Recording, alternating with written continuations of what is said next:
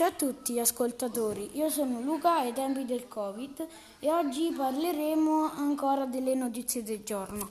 Incominciamo prima sempre di coronavirus. Zaia contro Roma, certi pasticci, le regioni sono fondamentali.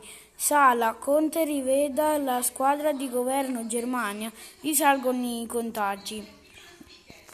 Palermo alla Vuciria, in centinaia per le movida, folle e poche mascherine.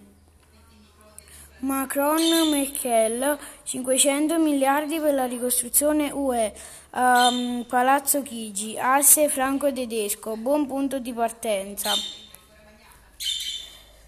E queste per ora erano le notizie del giorno. Per ora è tutto dal vostro Luca ai tempi del Covid. Ciao!